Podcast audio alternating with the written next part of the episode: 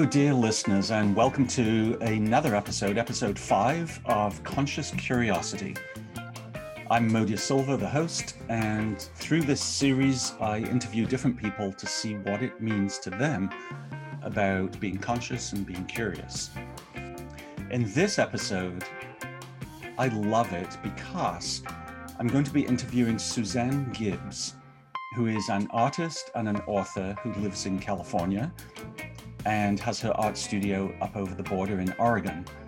And she will talk all about being human, essentially. But she will talk about it through references to her book, which is called Conscious Curiosity. And so it made me think initially of a line that is attributed to King Solomon that says, There's nothing new under the sun. So I had decided to create this podcast and call it Conscious Curiosity. And a couple of months after doing that, I came across this book called dot dot dot Conscious Curiosity. It's like, whoa, I thought I came up with that unique title. Anyway, it is a real pleasure, or it will be a pleasure for you, hopefully, also to hear what Suzanne has to say. She's going to talk a lot about learning about the power of self through book writing and through relationship. She will talk about happiness and grief and how the old tapes play in our head and messes up in our search or path to that. And we'll talk a bit about faith and then the responsibility to speak carefully and the question of does speaking harshly or does swearing add or take away from a relationship because I'm also a Gestalt therapist, there's a little bit in there as well about the Gestalt prayer and how that fits or did fit into Suzanne's life and how I view it and how it fits into the power of relationship. So without further ado, enjoy please this episode and let me know as usual if there's anything that you would like to hear and I'll do my best to create an episode to uh, to support you. Thanks, enjoy yeah. Because i'm not a therapist um, i'm just a human being that cares about paying attention to you know life the moment. Right. yeah. Right. Well maybe that's where we maybe that's where we start suzanne mm-hmm. because um because i'm also careful with words as a therapist. And i when you just said just like i'm just like I don't know that there's anything more needed than what you do, which is just pay attention to life. Like or anything else, like being a therapist, being a doctor, being a you know an accountant, like are, are just like jobs and labels. But yes. I think I think the guts of life is just paying attention. Mm-hmm. Yeah. You said just twice in that explanation. Now that I've heard that word, I I say just all the time. yeah. I do. Okay. I do. I actually I'd be totally more aware of it now for a few days. I teach um, I, I, I teach refugees and people who've experienced homelessness and I help them set life goals and move towards their goals. Mm-hmm. And when we talk about language, the power of language, I point out how my you know Achilles heel is using the word just Yes. And then over the course of a month that I'm with them, they are constantly saying, Modia, you you you said just again. I was like, okay, okay, I'm trying my best. We're human, right? Yeah. Yeah. Yeah. So Suzanne, it's is uh, thank you so much for coming on this show, this episode. Um, the reason that I reached out to you and and for the audience, Suzanne lives in Northern California and has an art studio, her art studio, um, just over the border up in Oregon. Mm-hmm. And I came across Suzanne because she wrote a book right here, which you can probably get on Amazon, right? Still? Yes, and yeah? I also have like cop, you know, signed copies available oh. directly from my Etsy shop. Oh, cool. So you can go to Etsy and get signed copies. The book is called Conscious Curiosity Communicating to Connect by Suzanne Gibbs, G I B B S. And um, for anyone watching this on YouTube as opposed to on a podcast, you'll see Suzanne's name across the bottom and a way to link over to get that book. Um, so I, would love over the course of our time together, Suzanne, to talk about some of the ideas that you pose in this book. But I actually want to start first by asking you about book writing. Okay. Because um, I decided last month that within two years from now, I'm going to have written a book. And so I good for you. yeah, yeah, yeah. Big job. A realistic timeline. Oh yeah, you think two years is realistic? It took me a year to write and develop that book, but it took 20 years before that for me to gather all the ideas. Ah, so, okay. Yeah. yeah. Okay, so I've got my work cut out for me. Yes. Yeah. yeah. Definitely. It's so worth it though, because you learn so much through the process of what you're putting down, knowing that it's gonna it's kind of a little bit more permanent than like a blog post or you know a you know social media post and so uh-huh. there there's a there's a deep underlying learning that comes from putting your voice down mm. in a book right oh that's cool it still matters in other words a book really matters so much even in this world of like tons of content mm-hmm. yes well i think as you just if you just said there's so much learning that mm-hmm.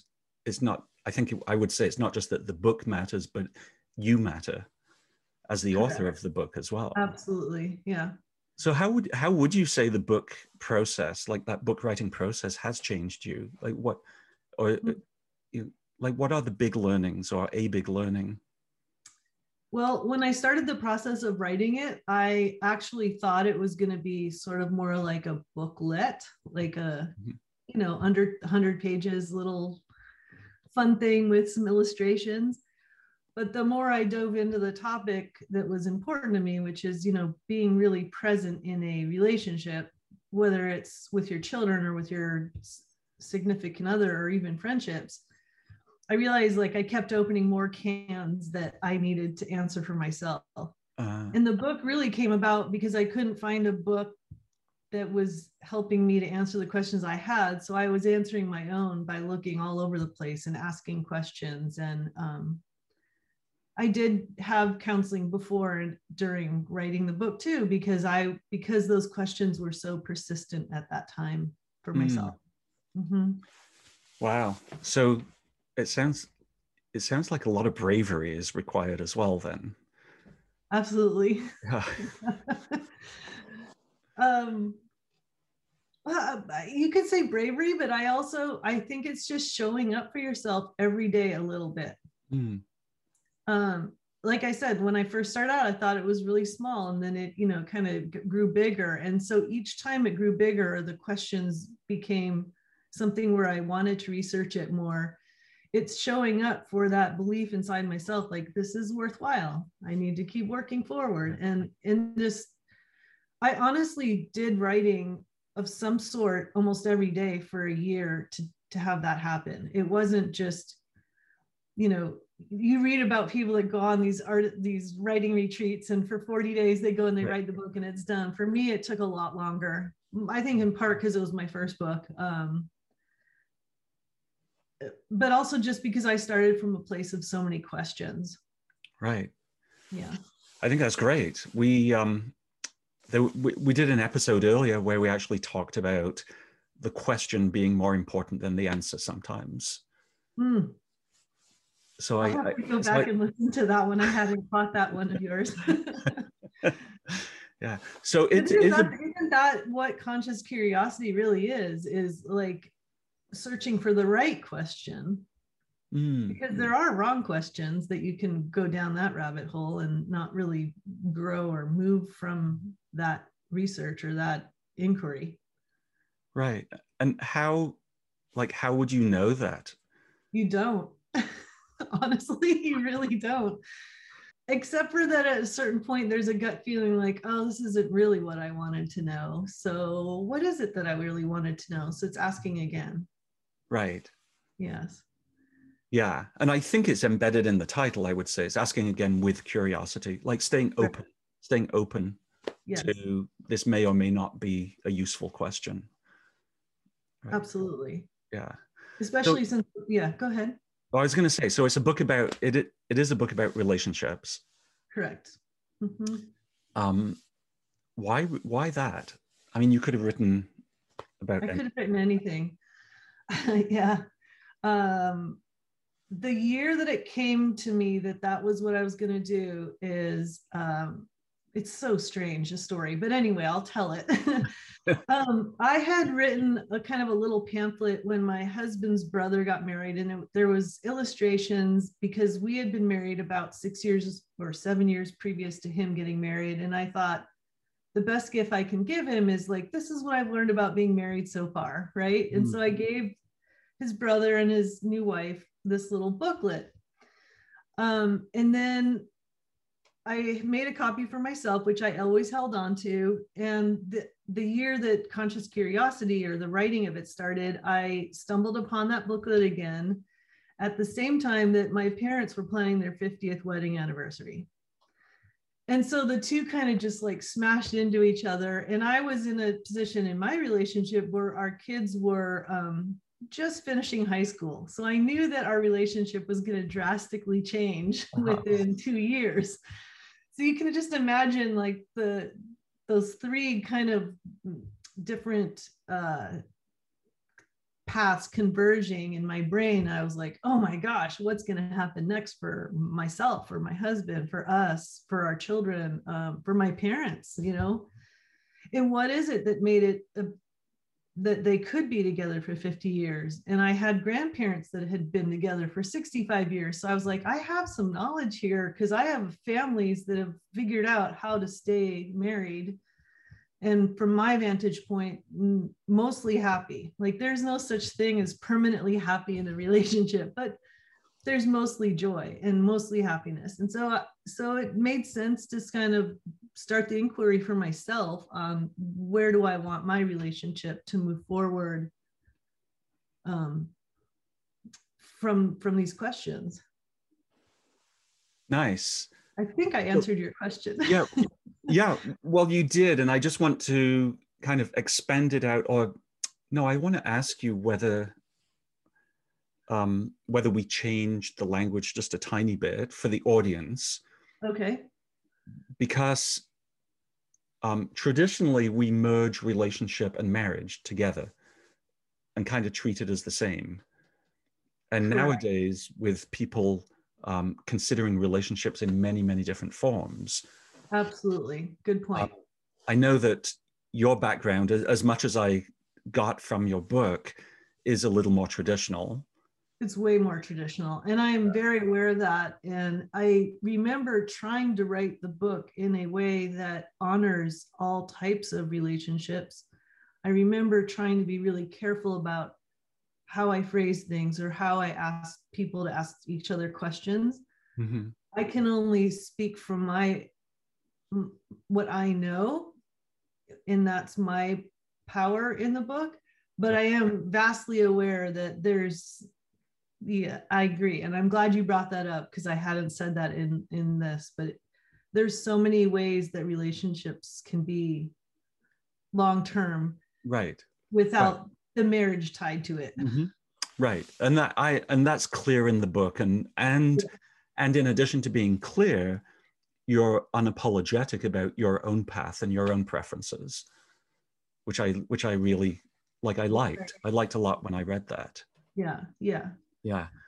Um, I want to go, if I may, I'm going to grab the book. Along this line, there was a, there's an opening quote that you have on page for anyone who has the book on page XV. So for those Romans who are listening to this podcast, you guys would know that that's page 15 as the, of the introduction. Um, can I just read it out? It's a quote from Fritz Perls, and I it caught my attention because I'm a Gestalt therapist, and Fritz Perls, along with his wife Laura, were the founders of modern day Gestalt therapy. Um, I, I do my thing, and you do your thing. I am not in this world to live up to your expectations, and you are not in this world to live up to mine. You are you, and I am I. And if by chance we find each other, it's beautiful. If not, it can't be helped. So um, I'm curious, can you can you talk about why that is essentially after the table of contents is your open opening to the whole book? I I stumbled upon that quote in high school. I'm not sure what book I was studying or what literature class I was in, or you know, who knows. But I remember reading it and just being bowled over by it, like, mm. oh my gosh, there's so much truth in here. And I just felt like hugged by the by the statement um, and supported and listened to. And I just can't even describe like the feeling that I had. You know, I was like 15 probably. Right. Um, I had just moved to the United States after living in Mexico and Brazil as a child, and I felt like complete fish out of water where I was and where I was living, and having a really, really difficult time even making one friend in high school. Mm. Um, and so I think that quote allowed me to realize like all I have to be is myself, you know, and and at some point some other people will decide if they like me or not. And and and that's okay. And that's more than okay. And so right. it just helped me to realize that if all i'm doing is if if what i'm i shouldn't say what all i'm doing but if what i'm doing is spending an enormous time drawing and painting in the art studio because that's what's feeling comfortable then and that is what felt comfortable back then that's more than enough. Like I, I was still learning, growing, thriving. I just didn't have friends, you know? Right. And right. the friends came later for sure, because I kind of learned from that. I can almost quote that quote because there's times in my life where it like I bring it up in my head again. and so yeah. when I went to write this book, I was like, I searched for it so I could write it in its exactitude, not like my memory of it. And um I, I still think it's true. And I think it's true very much in relationships. You can't have a strong and powerful and healthy relationship that moves forward for a long time unless both people in the relationship are strong and healthy and ready to move forward in their own life. Mm. So, right. I, I agree. That's for me, that speaks to the first part. And also, I, I was an immigrant to Canada as a teenager. Oh, wow. And okay. I also, um, even though I came from an English speaking country, I came from England, but um, but it was impossible to make friends. I was just such an outsider, and I ended up with two friends who were both immigrants, like newly minted immigrant, you know, you yeah. Canadians, and it was uh, the first part of that of Fritz Perls' quote really does speak to my experience too, and. Mm-hmm. But can I just share that because the second part really disturbs me? Not really disturbs me. So of his quote or of what I said? No, of his quote. Of his oh, quote. Okay.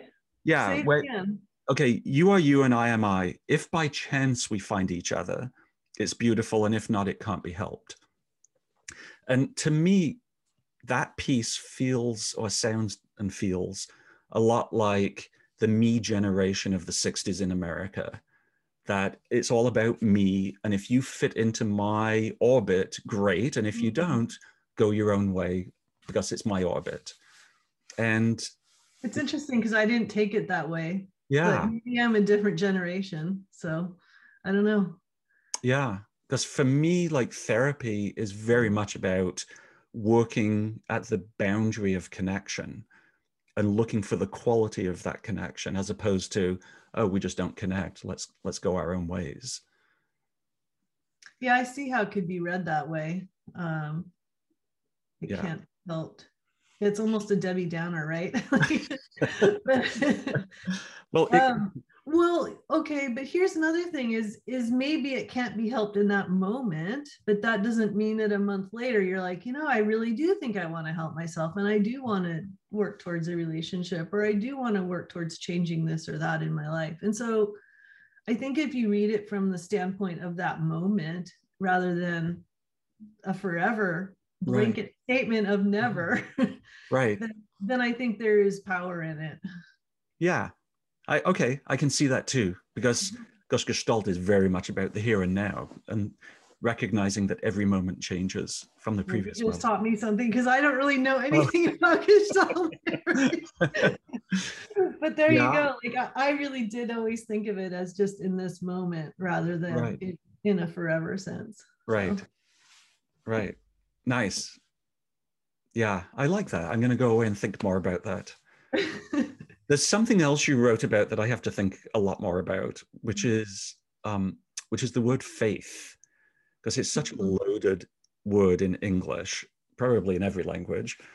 Faith, but, religion, God, the whole, the whole, yeah, yeah right. spirituality, and yeah, it, it's so loaded right now. Right. But and go so, ahead. So you say in the book that you need faith, and so. Mm-hmm can I ask you as like an open question, like what is faith for you? That's a big question. It's an even harder question with things that have been going on in the world and in America right now. uh, yeah. Uh, hmm. it is. Yeah, well, you, hit, you hit a heavy one. it, well, uh, yeah, and I get, I realize it's a heavier question asking an American that as well right now. Absolutely, because things are rough. I mean, we just passed um, a half a million coronavirus, yeah, right, deaths. Right, deaths. Right, not not it's that's not even cases. That's death, right. and that is rough, uh, and it didn't have to be. Uh-huh. Uh, and and as sad as that is, there's more to America too, and it's like you yeah. didn't have to go through the lead up to your election that you went through exactly. or, or, the post election that you went through either and right. yeah uh, okay so that is where faith comes in though is because i do feel like this kind of i'll, I'll call it a, a shakeout or whatever it it's all meant to happen do I have faith that everything's going to come out on the other end just how I want it? No, I'm not that rosy about life. but I do think that the shakeout, these changes, the, you know, like for example, all the um, deaths and all the horribleness that's happening with the weather pattern in Texas, Texas and stuff, like where does faith come in in all this? Like, I think that each of these things that happen gives us as a human more opportunity to learn about how to be a human and i'm not even going to uh-huh. say a better human or a worse human but just it keeps helping us to learn to take the next step. Right. So i guess that's my faith is just that it's it's heavy. Like i you know i'm sensitive right now as i'm talking like i'm coming from a place where i'm i'm comfortable. I have a roof over my head I have food in my belly, you know, I have people in my family and friends that love me. And so I don't have it, even though I have had times over the last 12 months where I've felt melancholy, I have not dived into depression yet. And there's really fine line difference there for me. Um, it, and I'm completely aware as, as I talk, there's there's you know millions of people that are feeling depressed right now, that are feeling like there is no faith. There is no hmm. hope. Um, so i guess faith and hope are very closely tied. Right. Did you really yeah. want to talk about these heavy topics? gosh i had no idea. Oh, you're really testing my boundaries of what i think and know without oh um, really? yeah just oh because for me also i don't know i don't know where any episode is going to go on conscious right. curiosity. And and so so yeah. for me at a personal level like faith is a big question or a big a big word because i have to faith i have to have faith that um, that you and i'll connect in a way that's meaningful and that it'll be useful to the audience or interesting and you know useful and entertaining and all those things. Yeah yeah. And then let go of my expectation about well what's what's the next moment going to bring what's the next moment do i have to have another question in my head to mm-hmm. ask suzanne as soon as there's a pause or can i just uh-huh. have faith that we're just going to flow in a nice way and one moment right. we'll move to the next and like so that so those and maybe maybe that is what faith is is that you you allow for that next moment to be a different moment allow right. for it to open itself up to you um, allow for a little bit of light uh-huh which yeah. is from my perspective like a crack in opening the door for people mm-hmm. who are in depressive states or, or in anxious states is mm-hmm. that if they can let go just for a moment of whatever past they're holding on that to. swirl that's Yeah, yeah. or let go of the anxious future that they're holding on to and just drop into the present moment. Just just dip a toe in the water and then come back out. Then that So what you're saying makes me think that faith a lot of the time comes from your soul and your heart, whereas the rest of it, the the the less faithful or the less pleasant parts of it, definitely come from our mind swirling. Mhm. You know, our heart can't swirl into depression, but our mind sure can and will. right. Mhm. Yes. So I think faith comes from our soul, from our heart, from our being, rather than our mental state. Right. I think it also, um, so I also distinguish between faith and trust. And um, an example that I like to distinguish between those two is if I stand, okay, so I'm from, I'm in Canada, so I can talk about frozen lakes. so if I, st- so if I stand at the Look in Texas right now, but go ahead. Oh, that's true. That- that's true. Texans can too. And I'm sure the lakes are bigger than ours. oh, what a mess. Anyway, go ahead. Yeah. So if I stand at the edge of a lake and someone tells me that the ice is at least, you know, six inches thick and it can take up to, you know, 2000 pounds or, you know, whatever weight it can sustain. And they show me the math and then I'm going to have faith that I could stand on, I could walk out onto the lake and I won't fall, I won't crack and like the ice won't crack and me fall through. Mhm. But trust includes the action as well. So I have the faith as I stand on the edge. As soon as I step out onto the lake, I've moved it into trust. That's my definition of faith and trust. Okay. But But So- aren't you also trusting the person that said that in the first place? It's not about the faith in that person. It's also the trust in the person that said, I don't know. Yeah. I hear what you're saying though. yeah, yeah. But it's my They're very, yeah. they're very linked. They're, they are very linked, and so I, I wonder, like back to relationships, how like how does faith or trust play out in in you know in what like in your book you're really talking about primary relationships Right. Um, it plays out in that knowing that even when you're at your most vulnerable or when you have something to say that might make the other person angry, that you still trust that they want to keep the relationship moving forward together rather than I'm done with you, you know? right right um, yeah. That's nice because then it gives you permission to say something that might be you know risky or you know might cause yeah. might cause friction but Yeah. you know but you know both both parties are staying they're not going to run run to the front door and run Yeah. Language is so important though for both people. Like learning I statements over you statements is like mm-hmm. a really critical part to all that. And even if you haven't learned that, to learn to recognize that in yourself and others. Like you've just said a you statement and that hurts because I'm not sure that's what it really means. Or I'm not sure you're really saying something that makes sense to me right now can you rephrase that as an as an i statement what are you feeling you know and so it's like this constant like give take give take question yeah Right, nice. And I, you know, I hear some of my clients use we statements when they're talking about their relationship with their partner or whatever. Mhm. And it's like, it's actually not a we statement. It's a, it just like you can't say we are feeling this way. Like change there's it. still two humans and there's still two silent yeah there is no yeah Right. So just say I and it'll get to the root of it faster. Yeah, I, I like that. There's something that you talk about. You talk about happiness in the book. And can I just say, you say finding happiness comes from moving deeper into conversation.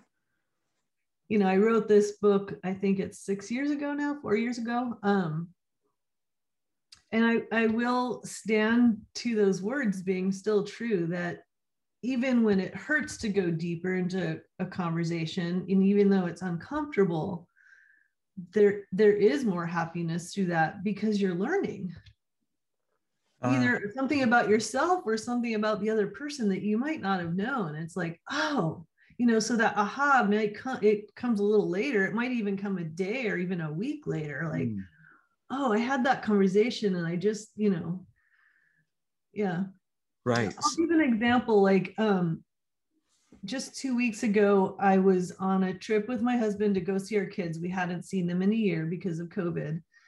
And I was in the hotel room and I woke up one morning just lamenting, like, I'm the one taking care of the dogs. You guys get to go skiing. And I was just like in this like attitude. And then he got angry. And then within, because he's like, you've got it so, you know, whatever. He got angry. And um something just clicked with me. And I'm like, oh my gosh, I'm just playing an old tape because we're together for as a family. It hasn't happened in a while. And this old tape that I'm playing and you know, it's not real anymore, you know. and so that's what I think I mean by that happiness is like if you can really dive into that discomfort and face up to it, and um, it's very much like grief is like that too. You have to go towards it in order to find the the the happiness. Uh-huh or let the happiness emerge or bubble up. Yeah yeah. Yeah. Well, it, and it yeah happiness is such a strange word and i think i almost need to talk about that too is you know in this culture we think happiness is what we're all after right? It's like mm-hmm. fame money happiness. Like those three have to happen or life sucks. Right. And i don't think happiness is a state that's a permanent state and when I wrote the book, I thought that maybe it could, but I think I've kind of grown a little bit since then and realized that there really is no such thing as permanent happiness. But I do think that even when you're not happy, there is the idea that every day can have moments of joy. Uh-huh. And so that just makes me so much more in in ha- happy to know right? Like even right. when i'm feeling crappy i can have joyous moments during my day. And so like just having come to that like distinction has totally changed my viewpoint on uh, on the idea of happiness. Right. I wonder I yeah i wonder if one of the words that needs to be thrown into this little bubble then around happiness and joy is is contentment that I, mm-hmm. as I hear you say, you know, in my day, there are moments of joy that bubble up. And then there are other times where I'm just feeling crappy. That if I can be content with that experience, that that might be happiness. Maybe, yeah content feels loaded for me because it's almost like it's not allowing for the fact that there are low points in every day or there are frustrations or uh-huh. but can you not be content knowing that that is the way life is? Oh sure. Good point. Yeah yeah. Huh. these are all great yeah. great topics that i'm making we're not going in light here are we? We're not what sorry I missed we're not that. Going in light here, are we? No, we're not. no, no. Yeah. Which is kind of interesting because I'm feeling um, like every time I think of something, I'm thinking I, I feel a little nervous. And I was like, oh, is that one going to be even heavier now, or is that like? what does my audience actually want to hear? Do they want light? Do they want entertainment? Or do they want deep? Or, you know, right. Yeah. And then that because you're talking about tapes in your head. Like that tape is playing in my head. And then it's like oh that tape is getting in the way of me just having a nice connection with suzanne and having you know just a, a chat that flows. Yeah. And i'm interrupting it with these these thoughts. Yeah. Yeah. Sorry that your tape turned on. Oh it turns on a lot. Um talking about turning on or like revealing, you open up a lot in the book. Like mm-hmm. it's a mm-hmm. very personal book where you share a lot about you and your family and the dynamics and mm-hmm. who you are with your foibles and your strengths and how do you deal with that like how or how has that been for you to open up to that extent it hasn't really been that tough because I didn't have a huge audience that how do I explain it? I guess, okay, so while I was writing it, I had a very serious altercation with my mother and father. I think mm-hmm. I even wrote about it in the book, where they actually threatened to disown me because I was writing it, even though I was writing it in honor of their long term marriage. Mm-hmm. Um, and they hadn't read it yet. They just thought that I shouldn't be doing it. Um, so I guess once I got past that altercation and came to a place where I was like, no, this book really has to live. Um, once it's published and a book lives, it there's a little bit of a removal that happens. Like I can't control what other people are going to think about me or mm. about the ideas in the book. I can only live my own life.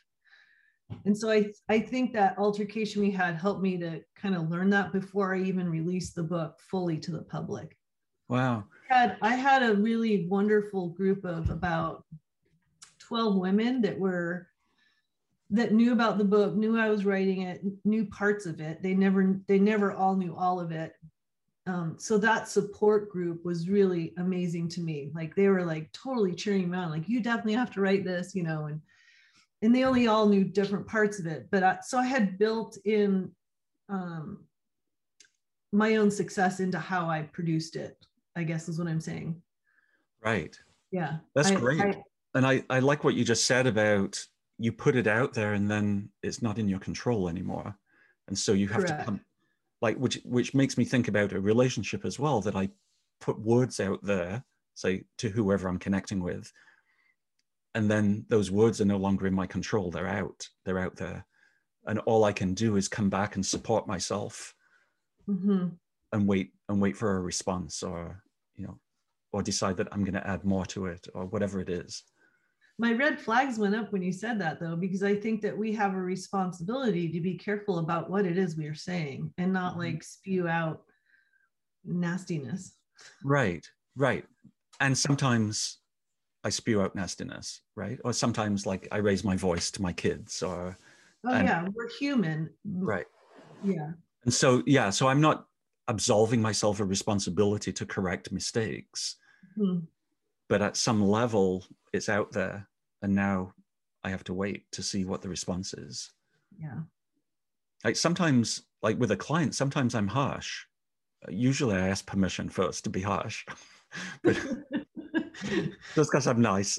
But but then I go but then I go harsh, and so the words are out there, and then sometimes it really pays off. It's like they needed they needed that level of you know firmness or discipline or whatever it was to I'm hearing of, kick in the butt, but you know, you can call it firmness if you like.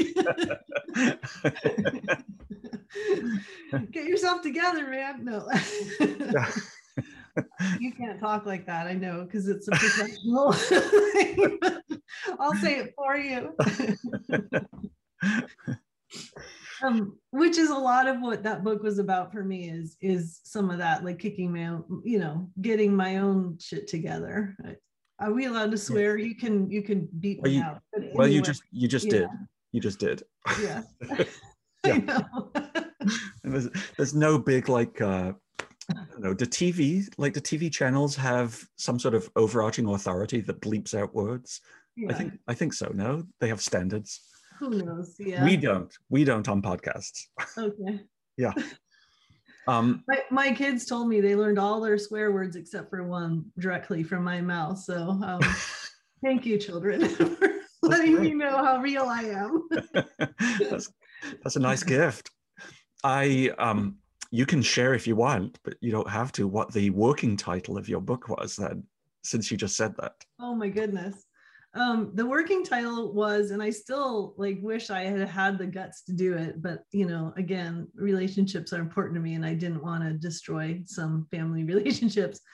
It was um, suck my dick and lick my pussy, and that was because I raised two boys that, um, like I just mentioned, felt comfortable using swear words in our house because I felt like just trying to tell them not to use particular words wasn't the best way for me to keep the communication channels open between us. And so they they learned by high school that like let's see how much we can poke fun at mom about this idea of we are allowed to use swear words. And they would use them repeatedly and too much um, to see if they could rise, you know, rise a right, right, yeah, just get me angry or get me frustrated or whatever. And so it, it got to a point where I would use swear words back. Uh-huh. And uh-huh. what's beautiful about it is that it kind of like deflates the swear word when mom's swearing back right like all of a sudden they're like oh man she's not she's not picking she's not picking up this argument so right. then we end up in a real and healthy and fun and um, direct conversation about school about their friends about life about finances about whatever it is and, and it's still true to this day when our family is together like they'll try to rile me up, but they can only get so far where I'm like, oh gosh, you guys are doing it again. And then the conversation goes a little deeper. And. I love that. I love that I've been able to be um, open to open to the jeers, basically. Right. Even if it's, even if it's really uncomfortable swear words. Yeah, I like that. I, li- I like it. it. It just made me think of um, some of my kids were around the meal table a number of years ago, and my youngest was probably like four or five, maybe five at the time, and dropped the F word. And I looked, and the other kids were like, you know, their eyes went huge, and it's like, what's dad gonna do now? yeah, yeah. And I, and so I just looked at her and I said, "You like that word, hey?" And she's like, "Yeah." I was like, say it as many times as you want right now because then after that we're going to talk about you know whether it's a good word to use and where to use it and not use it and yeah yeah and, and so she just went for it it was just like fuck fuck fuck fuck fuck fuck fuck fuck, there's little there's little there's, totally relate to our suck my dick conversations it was yeah. ridiculous that weekend but yeah but it shifted but you're right it like does. it shifted, like shift shifted the relationship instead of being like the punitive parent or the like you can't say that or don't do that and you're just if you're constantly doing that you're not opening up the possibility to human discourse right. and, and enjoyment right. of each other's company. So right and acceptance and you know. That's a big one acceptance. Yeah yeah. Yeah cool. Can i ask you one more question? It might be heavy as well. Maybe oh, lovely. Let's try this. Sure. Um so you say in your book i'm going to quote i'm learning to tune into my complaining and make changes and i believe you can too so can you take us on a tour of how you address your own complaining once the voice kicks in like once the tape starts up mm-hmm. and then what that does for you with relationships so it's similar to the story I shared just a few minutes ago on this podcast, where I heard myself kind of playing an old like whiner poor me tape. I'm not going to say it's easy to like just step out of that poor me tape. It is not easy at all, but it is possible. Hmm. Uh, and it ultimately feels really good when you can.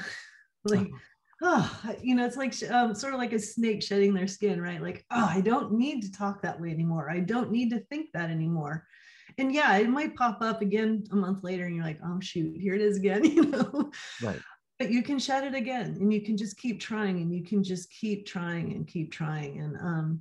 Uh-huh. And the and more again, part the, of being human, I again, I, I know I've said that so many times on this on this podcast about being human, but we are messy and we are complicated and you know allowing for that and and embracing that can help us to be more human. Yeah. So. Right. And more i love it i love it embracing our messiness that might yeah. yeah that's the title of the book i'm going to write in two years embrace our messiness. there is one already out there for creatives, but not not written from the oh. perspective of um, therapy. So it might be interesting. Yeah.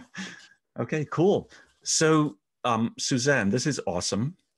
Thank you so much. I like to finish our episodes by asking you. I would like to finish it by asking you three questions.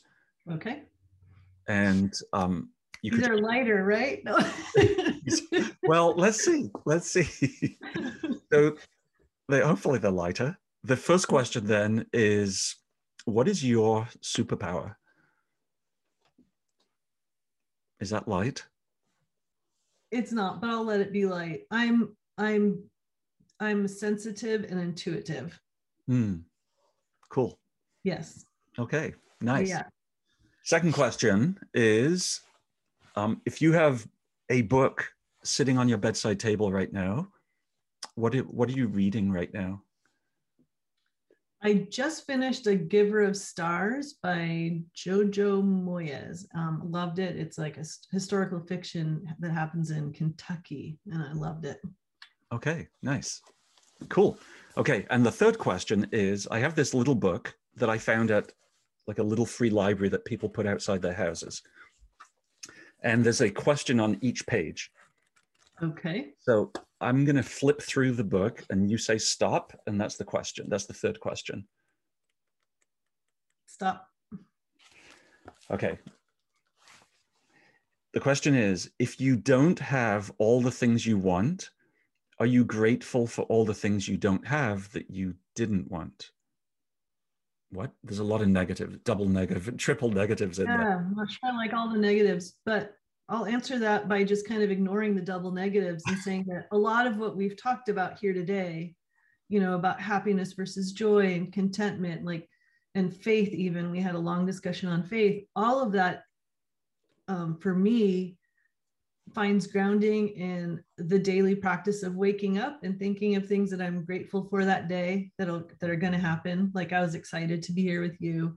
And then before I go to bed at night, just kind of going through a little list of what I'm grateful for, even if it all it is is like, you know, I was alive today and I pooped today.